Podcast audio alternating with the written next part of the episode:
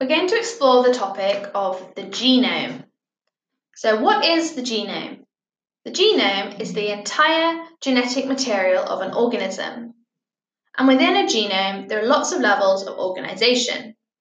So, at one of the lowest levels, you've got DNA.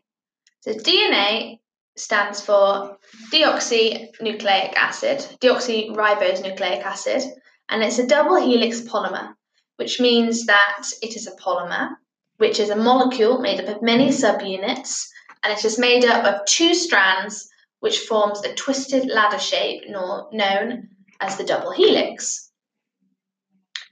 Genes are a small section of DNA, and these code for a sequence of amino acids which combine to give to make a specific protein. So amino acids are the building blocks of a protein, and genes, which are sections of DNA, code for those amino acids which code for the protein.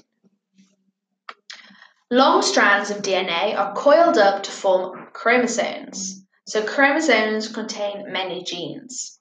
In human body cells, there are 23 pairs of chromosomes one of each pair coming from each parent. So a cell will have 46 chromosomes in total, which are organized into 23 pairs. So let's recap that organization of genetic material. So the nucleus of eukaryotic cells contains chromosomes made of DNA molecules. Each chromosome contains a large number of genes, and each gene tells how a specific protein should be made. And within that body cell, you have 46 chromosomes for humans. In 2003, the Human Genome Project was completed. Researchers had successfully studied the entire human genome. Since then, extensive research has been carried out, resulting in an enormous increase in our understanding of the genome. So, what can we learn from the Human Genome Project? So, we can identify genes linked to different disorders, allowing those at risk to make informed lifestyle decisions based on the known risk factors. It also improves our understanding of the causes of inherited disorders and how we should be treating them. And we can also investigate human evolutionary history including how humans have migrated in the past by looking at where the people are and what sort of genes they have, and also the genes in human fossils. So, the Human Genome Project had a role in tackling cystic fibrosis, which is a recessive disorder um, which causes a buildup of mucus in the lungs and various other problems.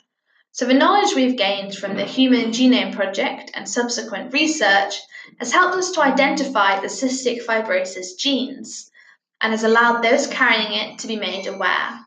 And it can also further our understanding of the disorder and how we should be treating it. So, let's have a recap of what the key features of the genome were. So, we've got genes, which is a small section of DNA coding for the sequence of amino acids which combine to make a specific protein. And then we've got DNA, which is a polymer made up of two strands which forms a double helix shape. And then chromosomes, which contain lots of genes and is a coil, coiled up DNA. And there are 46 of these in human body cells, um, organized into 23 pairs. So if you can remember, a gene is a section of DNA, but there could be fragments of DNA that are smaller than a gene. So if you're thinking about is a gene bigger than DNA, the question is like asking whether a city or a community is bigger. They're kind of the same depending on how you define them.